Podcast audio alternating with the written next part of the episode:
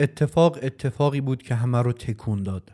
17 شهریور 57 روزی بود که کار از کار گذشت گزینه آشتی از روی میز برداشته شد و مردم مصمم شدند که دیگه نظام شاهنشاهی نمی‌خوان. 17 شهریور ساعت 6 صبح در تهران حکومت نظامی اعلام شد. جمعیت زیادی به خیابونها اومده بودند و داشتند شعار می‌دادند. ساعت 8 و 15 ای از فرماندهان نظامی از طریق بلنگو از مردم می‌خوان که پراکنده بشن و به خونه هاشون برن. اما مردم بی حوالی ساعت نه فرمان آتش صادر میشه و ژاله غرق خون. مخالفان اعلام می‌کنن که چهار هزار نفر شهید شدن و 500 نفر رو تنها در میدون ژاله کشتن.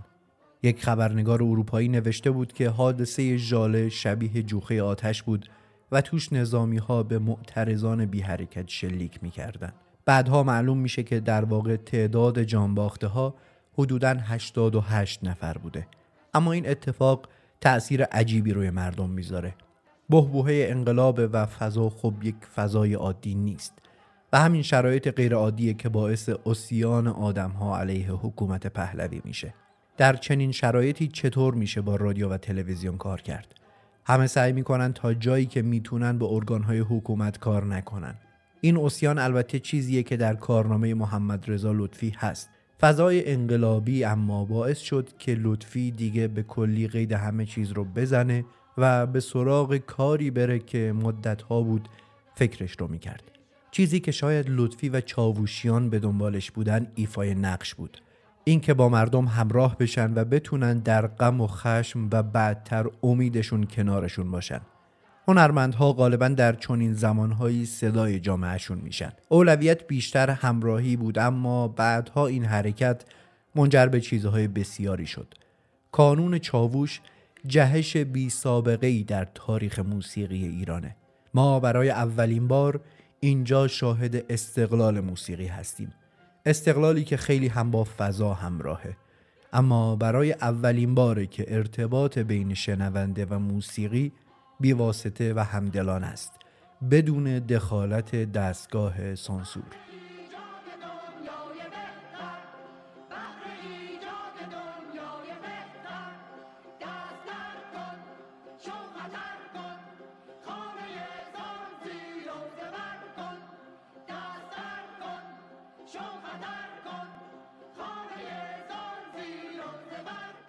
سلام خوش اومدید به اپیزود سی و دوم. من فاروق قادری هستم میزبان شما در این اپیزود از پادکست گوشه اپیزودی که در اسفند 1401 منتشر میشه. در این قسمت در ادامه پرونده چاووش قصه این کانون رو در بخش چهارم پی می‌گیریم.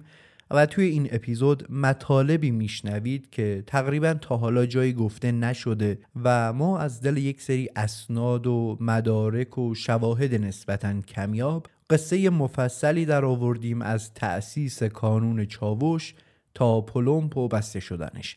از ماجراهایی که بر این مرکز گذشت و از اتفاقات جالب و جذابش. پس حتما تا آخر این اپیزود با ما همراه باشید. چون قرار قصه های ناگفته چاووش رو تعریف کنیم. همچنین لازم تشکر کنم از آقایان توکلی و کجوان زیادینی که در تولید این اپیزود خیلی به من کمک کردن. و البته معین نایبی که متن این اپیزود رو ویرایش کرد و مونس حسنکی که در تهیه این اپیزود کمک زیادی به من کرد.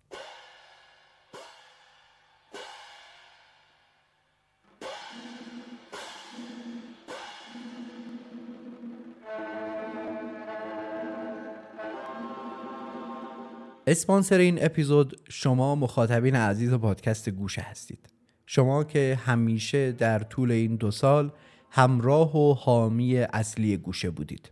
مثل همیشه اگه دوست دارید پادکست گوشه کماکان به کارش ادامه بده مخصوصا توی این شرایط سخت اقتصادی و قیمت دلار کمک بزرگی به ما می‌کنید. اگر با حمایت مالی پادکست گوشه رو پشتیبانی کنید. کافیه برید به سایت هامی باش. و از لینکی که توی توضیحات پادکست هست از ما حمایت کنید. دوستانی هم که از خارج از ایران گوشه رو دنبال می‌کنن از طریق همین سایت می‌تونن گوشه رو به صورت ارزی پشتیبانی کنن.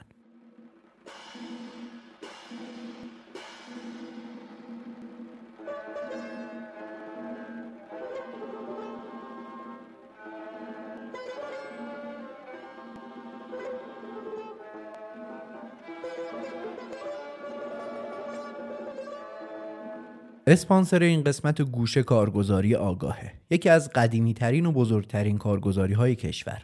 همونطور که می‌دونید کارگزاری آگاه امکان انجام معاملات در بازار بورس رو برای سرمایه گذارها فراهم می‌کنه. اما خدماتش به این محدود نمیشه. آگاه دوره های رایگان آموزش بورس هم برگزار می‌کنه و خدمات مشاوره حرفه‌ای هم در کنارش میده که مجموع اینها افراد رو برای انجام سرمایه گذاری موفق آماده می‌کنه. کارگزاری آگاه خدماتی هم در حوزه مدیریت دارایی و صندوق های سرمایه گذاری داره که صندوق بخشی پتروشیمی آگاه با نماد پترو آگاه یکی از جدیدترین و جذابترین اونهاست. این صندوق که جزء صندوق های بخشی و به اصطلاح sector fund به حساب میاد برای اولین باره که در ایران توسط کارگزاری آگاه عرضه میشه.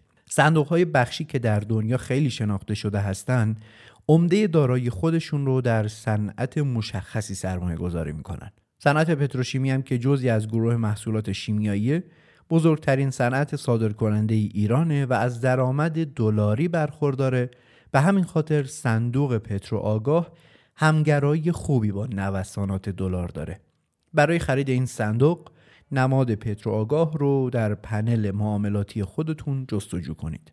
همینطور برای اطلاعات بیشتر درباره این صندوق روی لینکی که توی کپشن هست می‌تونید کلیک کنید.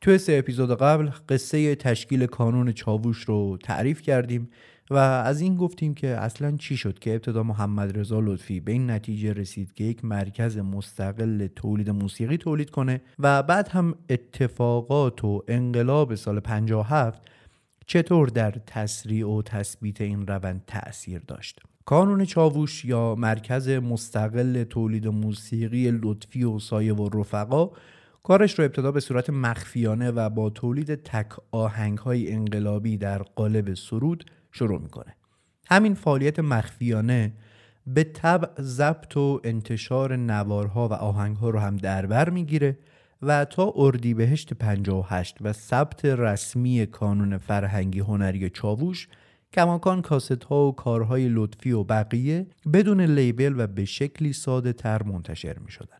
یعنی عملا می اومدن کف خیابون. چون هدف این بود که این سرودها برسه به دست انقلابیون و توی پنج ماه ابتدایی هدف همراهی با انقلاب و اعتراض مردم بود. اما بعد از انقلاب ماجرا فرق می‌کنه و چاوش در کنار تولید و انتشار سرودهای انقلابی فعالیتش رو در چند جبهه دیگه هم گسترش میده که حالا جلوتر بهش می‌رسیم. اما اون بخش اصلی و شناخته شده تر چاوش که همون تولید و انتشار کاست و سرودهای انقلابیه در قالب 13 نوار ثبت و ضبط شده که البته همه این تعداد شامل آهنگ های انقلابی نمیشه و فقط در 7 8 کاست ما این سرودها رو می‌بینیم. سرودهایی که بخشیش برای قبل انقلابه و قسمتش هم بعد از انقلاب ساخته و منتشر شده.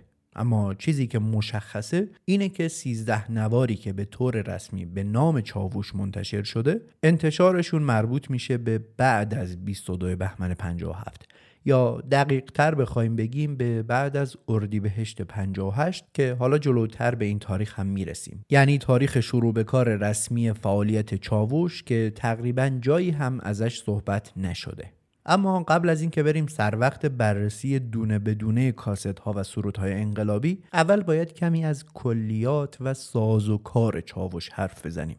از بخش های مختلفش از اینکه اصلا چطور تأسیس شد از آهنگسازها و ستونهای اصلیش و البته کمی هم اون تفکر و مانیفستی که در چاووش جریان داشت رو بررسی کنیم. پس بریم که شروع کنیم قصه تأسیس و آغاز به کار رسمی کانون فرهنگ هنری چاووش رو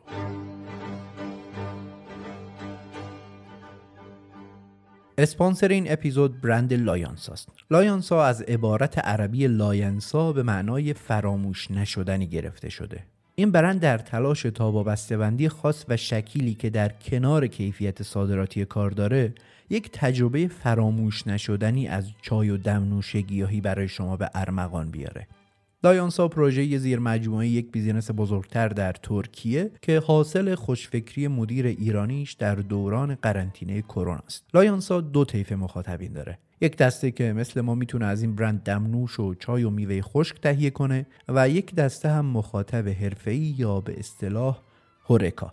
HoReCa مخفف سه کلمه هتل، رستوران و کافه است و در واقع قسمتی از مشتریان این برنده که در این سه صنف کار می‌کنن و لایانسا نیاز عمده این اصناف رو در تهران و سراسر ایران تأمین می‌کنه. مزیت اصلی لایانسا علاوه بر اینکه صادر کننده گیاهان دارویی و انواع دمنوش ها هستن اینه که خودشون تولید کننده هم هستن و ارتباط مستقیم دارن با کشاورز و تولید کننده اصلی. یعنی از همون محصولی که به کشورهای اروپایی صادر می‌کنن در بازار ایران هم پخش می‌کنن.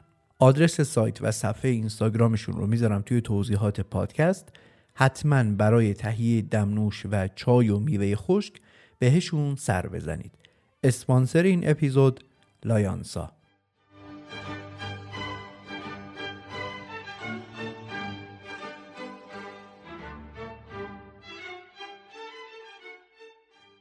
کانون چاوش بعد از 17 شهریور 57 فعالیت مخفیانش رو در زیرزمین خونه محمد رضا لطفی در امیرآباد تهران که به اتوبوس مشهور بود شروع می‌کنه. این مرحله اول فعالیت چاوشه که فقط شامل تولید آهنگهای انقلابی میشه.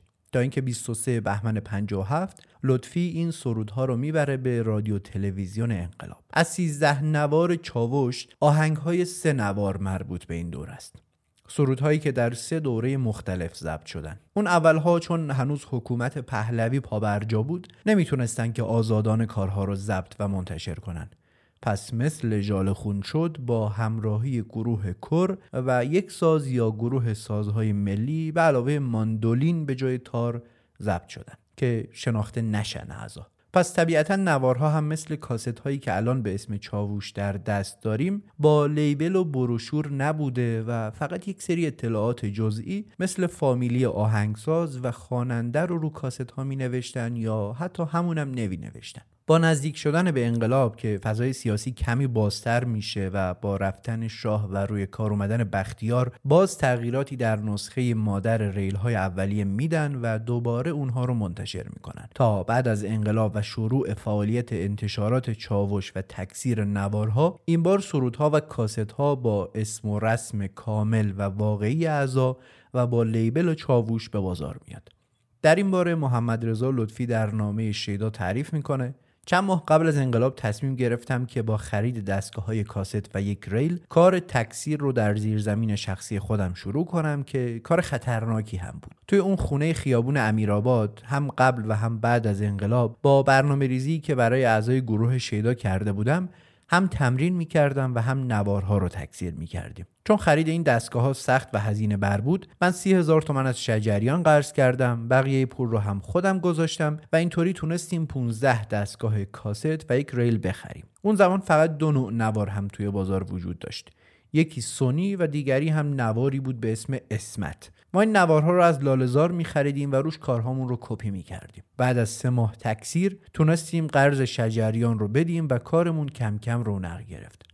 دوره دوم اما دوره اوج چاووشه با پیروزی انقلاب فعالیت چاوش علنی میشه و دیگه بیست و چند نفر آدم نمی‌تونن تو همون زیرزمین باریک دراز اتوبوس مانند کار کنن. پس لطفی به فکر میفته که یک ساختمون و دفتر برای چاووش راه بندازه. پس سایه میشه مسئول که یک مکانی رو برای چاووش پیدا کنه و یک ساختمون رو پیدا می‌کنه و لطفی و بقیه هم میپسندن و بالاخره از اردیبهشت 50 هشت به بعد ساختمون معروف خیابون حقوقی که الان شده مکتب خونه میرزا عبدالله میشه معمن و معوای چاووشیان لطفی میگه که این مکان متعلق به چاووشیان بود. هرچند هیچ یک از اعضا اطلاع نداشتند که ما چه می‌کنیم و ما یعنی من و سایه تلاش داشتیم که با امکانات و روابطی که داشتیم هم ساختمون رو جور کنیم که امضای سایه خورد پای اجاره نامه و هم همه وسایل مورد نیازمون رو با قیمت مناسب برای چاوش خریدیم. چند صد صندلی میز کنفرانس میز تحریر یخچال و هر چیزی که دفترمون نیاز داشت رو تهیه کردیم. دیگه چاووش قرار نبود فقط یک مکان تجمع برای تمرین و ضبط باشه. بلکه داشت تبدیل به مهمترین کانون موسیقی ایران می‌شد که حالا جلوتر به بخشهای مختلفش می‌رسیم و می‌بینیم که چه مرکز مهم و عظیمی رو لطفی و رفقا ساخته بودن. لطفی ادامه میده که هیچ وقت فراموش نمی‌کنم روزی رو که آلما خانم همسر سایه اومد دفتر رو دید و از سلیقه ما خیلی تعریف کرد. آلما هم مثل همسرش هنردوست و هنرشناس و البته هنرمند بود. آلما ارمنی بود و یک دوره رقاص خوبی بوده.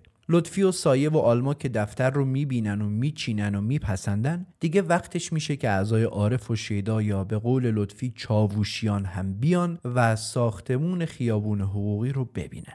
همه اعضا که میان و جلسه که تشکیل میشه لطفی پیشنهادش رو مطرح می‌کنه و رو به اعضا میگه که دیگه وقتش رسیده که یک مؤسسه یا کانون فرهنگی رو پایگذاری کنیم. این عین عبارت لطفیه که در سرگذشت چاووش تعریف کرده. و از این روایت متوجه میشیم که تا قبل از اون و در هفت هشت ماه فعالیت مخفیانه و غیر رسمیشون کار چاوش برای خود اعضا هم اون جدیتی که بعد از این تاریخ پیدا می‌کنه رو نداشته. که خب البته طبیعی هم هست تا پیش از اون هم فضای امنیتی کشور این اجازه رو بهشون نمی‌داد و هم انقلاب و شرایط بسیار خاصش این مجال رو فراهم نمی‌کرد که این افراد زیر یک سقف به فعالیت هنری در قامت یک مؤسسه بپردازن. انقلاب بود و از یک راه می‌شد باهاش همراه شد.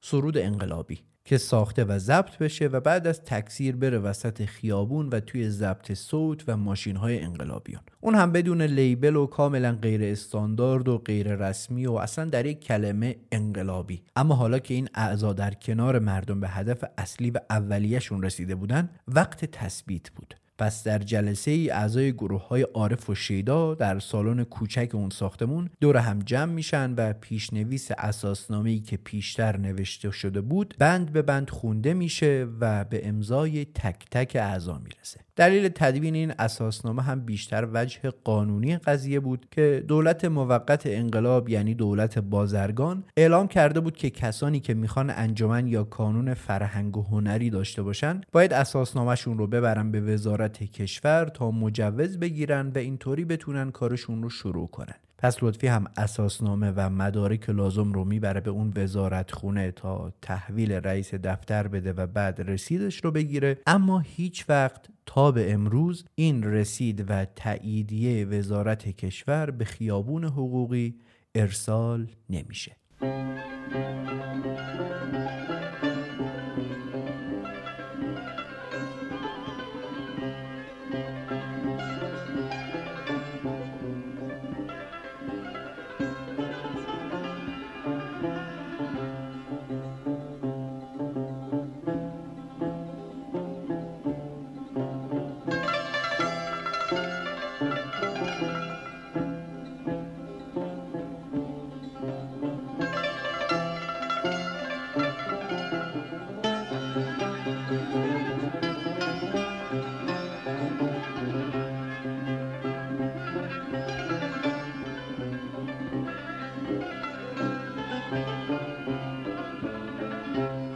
اما نخستین چاووشیان چه کسانی بودند؟ اولین اعضای چاووش که پای بیان نامه رو امضا کردن این افراد بودند. لیستی که می‌خونم بر اساس روایت مستقیم محمد رضا لطفیه که این اسامی رو ذکر کرده. علیزاده مشکاتیان شجریان سیما بینا اخوان ناظری ناسهپور لطفی پشنگ کامکار بیژن کامکار فرهنگفر، درخشانی، افشارنیا، منتظری، طلوعی، صدقیاسا، جمشید اندلیبی، فیروزی، مظهری، ارجنگ کامکار و سایه یعنی 21 نفر.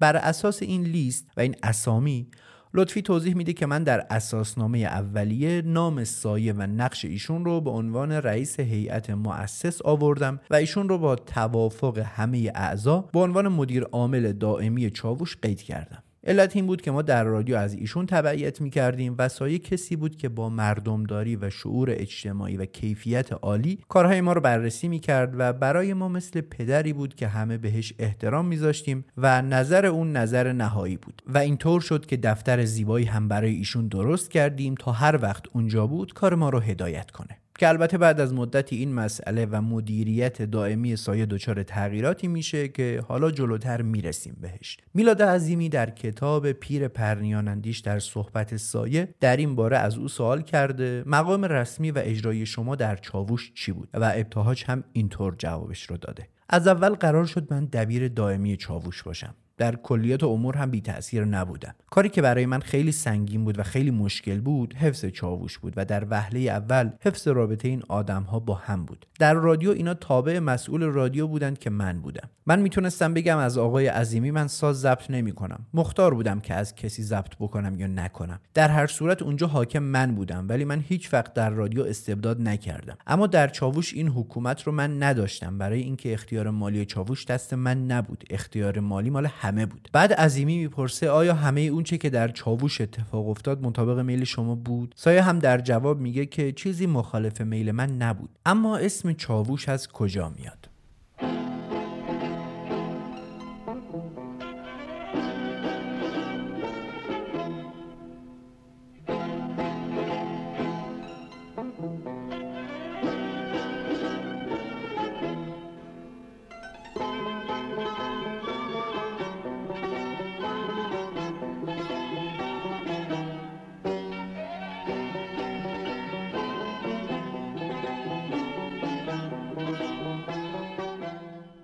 مسئله ای که تا حالا خیلی کم بهش پرداخته شده و من تقریبا هیچ جا ندیدم در این باره صحبت بشه. خود محمد رضا لطفی توی سرگذشت چاووش کوتاهی به این مسئله اشاره کرده.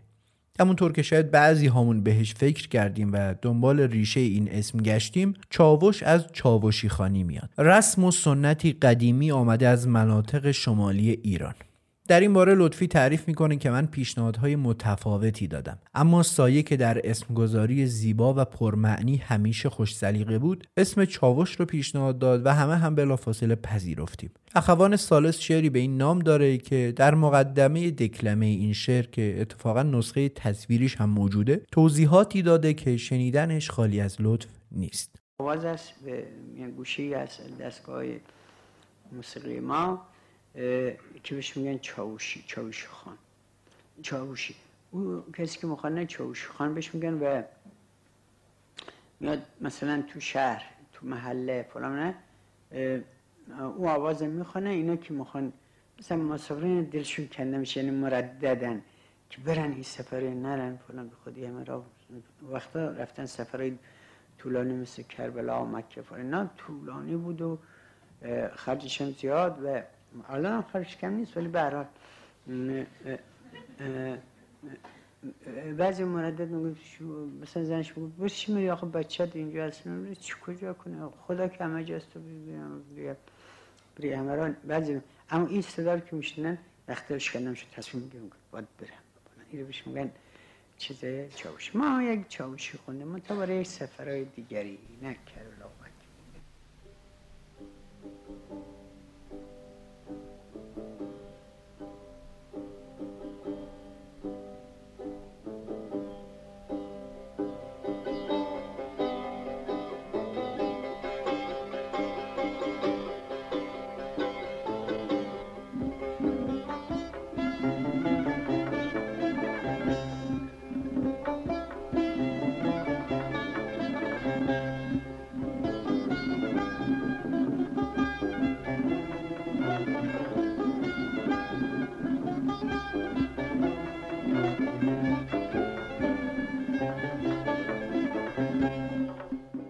محمد رضا لطفی برای شیوه اداره چاوش از لفظ دموکراتیک استفاده می‌کنه و میگه که ما هر ساله یک انتخابات دموکراتیک برگزار می‌کردیم و هر کس که عضو پیوسته چاوش بود می‌تونست کاندید بشه. رأیگیری هم به صورت پنهانی بود و هیچ یک از ما چند نفر اصلی که قدرت اعمال نظر داشتیم برای نتیجه انتخابات از پیش اقدامی نمی کردیم. بلکه توانایی و کارایی افراد در طول یک سال گذشته مشخص می کرد که چه کسانی قادر به اداره چاووشن انتخابات که انجام می شد هیئت مدیره رو انتخاب می کردیم و از بین این هیئت مسئول هنرستان چاوش هم انتخاب می شد. من مسئول مالی و آقای ناسهبور به واسطه کارش که کارمند بانک ملی بود مسئول حسابداری بود. کارهای تولیدی و مذاکرات با مقامات و پیدا کردن راه حل ها همه کارهای چاپ و پیگیری ها هم باز با من بود. توی چاوش همه با هم کار می‌کردیم و به هم کمک می‌کردیم که کارها به صورت دست جمعی به اجرا در بیاد. علیزاده و مشکاتیان که هر دو با هم سرپرست گروه عارف بودن بیشتر مشغول هدایت شوراها نوازندگی و سرپرستی بودن و البته علیزاده مسئول هنرستان هم بود. گفتم که کانون فرهنگ هنری چاوش بعد از انقلاب طیف فعالیتهاش خیلی گسترده تر از تصور غالب بود. یکی از بخشای اصلی کانون هنرستان یا آموزشگاه موسیقیش بود که حسین علیزاده مسئول و مدیرش بود. هنرستانی که بسیار پربار بود و نامهایی مثل حمید متبسم و ارشد طهماسبی تربیت یافته این هنرستانند. اینها در ابتدا مستقیما زیر نظر حسین علیزاده درس می و بعد یک دوره هم پیش لطفی کار کردند. علیزاده که در همین دوره هنرستان انتشار کتاب های ده قطعه رو هم آغاز می‌کنه که در آینده به مهمترین کتاب های آموزش تار در ایران تبدیل میشن. طبق روایت های لطفی گویا علیزاده معلم سختگیری هم بوده و کلاسهاش یک حالت سربازخونه ای داشته و از نظم و دیسیپلین بالایی برخوردار بوده. لطفی در این باره تعریف می‌کنه.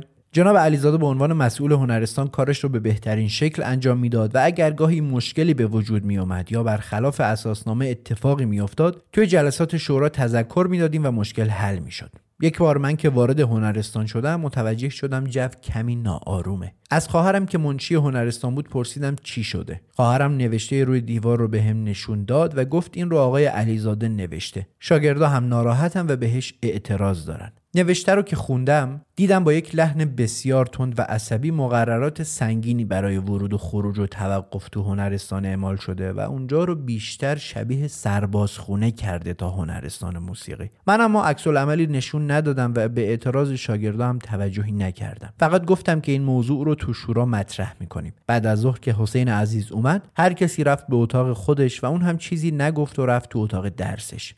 فردا که جلسه شورا داشتیم من مسئله رو مطرح کردم و گفتم که درست شما مسئول هنرستانی. اما بهتر بود پیشتر مقررات رو تو شورا مطرح می کردی تا با هم به نتیجه برسیم. علیزاده هم به بعضی مسائل و مشکلات با شاگردها اشاره کرد و با هم بحث کردیم و همون حرفها رو خیلی نرم با یه مقدمه همراه کردیم و شاگردها هم همه نظر ما رو پذیرفتن.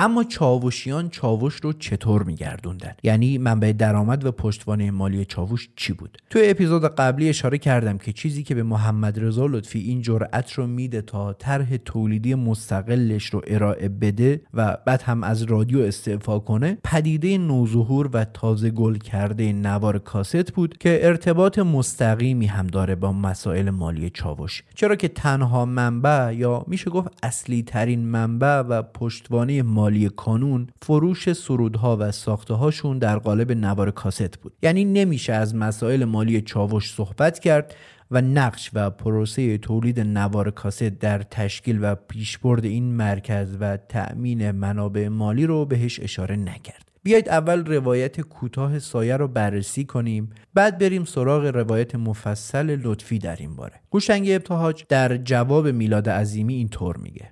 سال 57 که انقلاب شد یه جلسه تو خونه لطفی تشکیل دادیم. نگرانی از اونجا شروع شد که موسیقی داره ممنوع میشه. من گفتم قصه نداره. در همه جای دنیا 80 و چند درصد برنامه های رادیو موزیکه و 60 و چند درصد برنامه های تلویزیون هم موسیقیه. دریافت شخصی من نبود این حرف. در تمام دنیا اینطور بود. اونجا گفتیم چیکار باید کرد و بچه ها بعضی ها کارهای جالبی کردن. مثلا جمشید اندلیبی گفت من 5000 تومن دارم. خوب یادمه. جمشید گفت که من 5000 تومن دارم و در اختیار همه می‌ذارم. ماهی فلان قدر به من بدید و بیژن کامکار اعتراض کرد و گفت چرا 1400 تومن برای من مقرر کردید؟ من 1200 تومن برام کافیه. بچه ها با این روحیه ایثار وارد کار شدن و همه جانب موسیقی رو نگه می داشتن. بعد هم ما به فکر تولید کاست افتادیم و یه بابایی به ما قرار گذاشت که کاست تولید کنیم اینجا عظیمی از سایه می‌خواد که درباره تولید چاوش هم توضیح بده و سایه به سازوکار مالی کانون اشاره می‌کنه و میگه وقتی تولید تو چاووش شروع شد و قرار شد که کاست به بازار بدیم اومدیم درجه بندی کردیم. اصلا نفس موضوع رو درجه بندی کردیم نه اشخاص رو. گفتیم خواننده درجه یک درجه دو و درجه سه. بدون اینکه اصلا بگیم خواننده درجه یک و دو و سه داریم یا نداریم. نوازنده ها هم درجه یک درجه دو و درجه سه بودن. بعدا گفتیم آقای شجریان خواننده درجه یک آقای ناظری خواننده درجه دو حرف اون زمانه با حالا کار ندارم. پس اینها یه ذریبی شد. حالا ما یه کاست تولید کردیم و به بازار فروختیم. فلان قدر خرج کاست شد. اینقدر هم فروختیم یه رقمی هم سود کردیم. گفتیم 20 درصد این سود مال خود چاوش باشه که برای کارهاش بنیه مالی داشته باشه. این 20 درصد در واقع متعلق به همه اعضای چاوش بود. یعنی اگه چاوش منحل می‌شد این 20 درصد برمیگشت به همه اعضا به طور مساوی. ماهی 2000 تومن هم به نوازنده ها پرداخت می‌کردیم. جز مشکاتیان و علیزاده و لطفی و من که هیچ وقت پولی از چاوش نگرفتیم. حتی بابت آهنگسازی و نوازندگی و شعرمون. یادم یه جلسه تشکیل دادیم. من بودم و آقای لطفی و آقای علیزاده و آقای مشکاتیان. داشتیم ارزیابی می‌کردیم که این نوار مثلا چاووش یک رو که منتشر کردیم خب هزار تومن سود کردیم 20 درصدش رو می‌ذاریم کنار باقیش رو می‌خوایم قسمت کنیم. من اونجا ذرایبی گذاشتم که مثلا خواننده درجه یک از یک ساعت کار چند درصد رو اشغال کرده. عظیمی از این میزان دقت سایه تعجب می‌کنه و می‌پرسه تا این حد ریز شدید؟ سایه هم در جواب با لحن جدی و قاطعی میگه که بله این کار من بود. تو این کار اوستا بودم. در سیمان تهران اولین طبقه بندی مشاغل رو برای چند هزار کارگر انجام داده بودم. بله می‌گفتم آقای شجریان تو این کاست یک ساعته 35 دقیقه آواز خونده. پس این خواننده درجه یک 35 شستم این کاست رو اشغال کرده. این ضریب و اون عدد یه عددی می‌شد و همینطور برای تمام نوازنده ها و شاعرها. یادم سر تصنیف ایرانی سرای امید آقای علیزاده و لطفی خندیدن و گفتن شعر شما که دیگه حرفی نداره. گفتم نه آقا. آقای لطفی گفت باز آقای ابتهاج داره درباره خودش تعارف می‌کنه. گفتم نه آقا بحث تعارف نیست. من به عنوان یه آدم حرفه‌ای اینجا هستم. در این تصنیف ایرانی سرای امید یه عیبی هست که من به خاطر این عیب ده پوان از صد کم می‌کنم. تو اون قسمت صلح و آزادی یه کلمه دوپاره شده. البته خواننده اگه آ رو ادامه می‌داد و به زا وصل می‌کرد چاره داشت. عیبش کمتر می‌شد. این مسئله رو مطرح کردم که همه یاد بگیرن. درسته که آهنگسازهای بزرگی هستن ولی اگه آهنگشون اشکالی داره انصاف داشته باشن و بگن و نگن که ما بهترین کار ممکن رو کردیم. این کار من جنبه تعلیم داشت. وانگهی من که نمی‌خواستم پول بگیرم.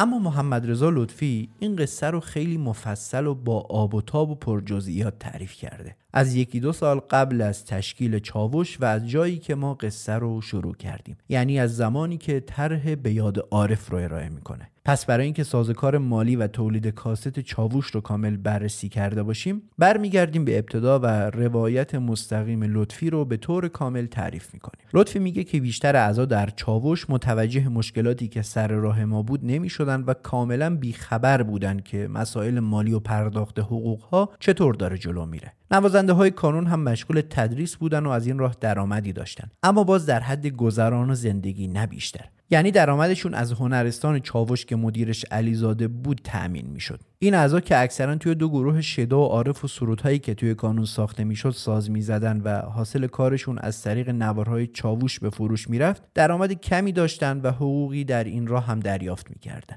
تلاش محمد رضا لطفی بر این بود که این آبباریکه قطع نشه و از طریق طرح تأسیس چاوش و تدریس اعضا در هنرستان این حداقل حفظ می‌شد. در مرحله بعدی لطفی از طریق شورای چاووش طرحی رو به تصویب میرسونه که هر سال دو گروه عارف و شیدا هر کدوم شش کاست تولید و منتشر کنن و با فروش اون نوارها حقوق ماهی 2000 تومن 25 نفر اعضای چاووش پرداخت بشه. لطفی ادامه میده که از قبل نوار بیاد عارف تولید و منتشر شده بود و ما از محل ذخیره 20 درصدی که از فروش اون کاست کنار گذاشته بودیم همه بار اقتصادی چاووش رو به دوش کشیدیم و حرکت کردیم. اما این 20 درصدی که چاووش با پشتوانش تأسیس شد و مدتی هم دوام آورد از کجا می آمد محمد رضا لطفی قصه این 20 درصد رو مفصل تعریف می‌کنه و روایت دست اول جالبی از تولید کاست های چاوش به دست ما میده که با دقت تو جزئیات این روایت می‌فهمیم که چه مسیر سخت و دشواری رو در سر و سامون دادن به چاوش از سر گذرونده.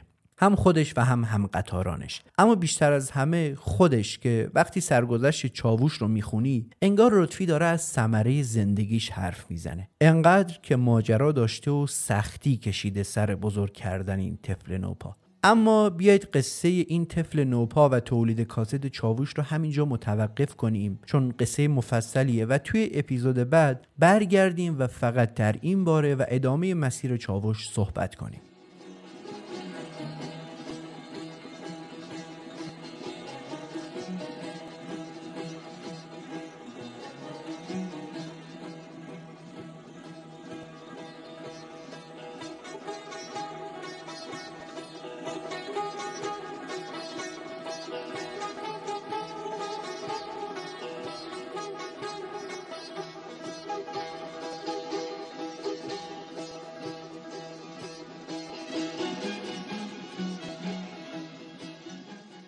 این قسمت چهارم از پرونده کانون چاووش بود که در اسفند 1401 منتشر میشه. یک هفته بعد از انتشار این اپیزود قسمت پنجم هم منتشر میشه و می‌تونید اون رو از طریق Castbox و تلگرام گوشه بشنوید. همچنین از این اپیزود به بعد می‌تونید اپیزودهای گوشه رو از طریق یوتیوب پادکست و به صورت تصویری هم ببینید. اگر می‌خواید به تداوم پادکست گوشه هم کمک کنید راه حمایت مالی از طریق سایت حامی باش هم فراهم شده و می‌تونید به دو صورت ارزی و ریالی پادکست رو پشتیبانی کنید. همچنین تشکر می‌کنیم از اسپانسرهای این اپیزود لایانسا و کارگزاری آگاه که کنارمون بودن. تا اپیزود بعد خدا حافظ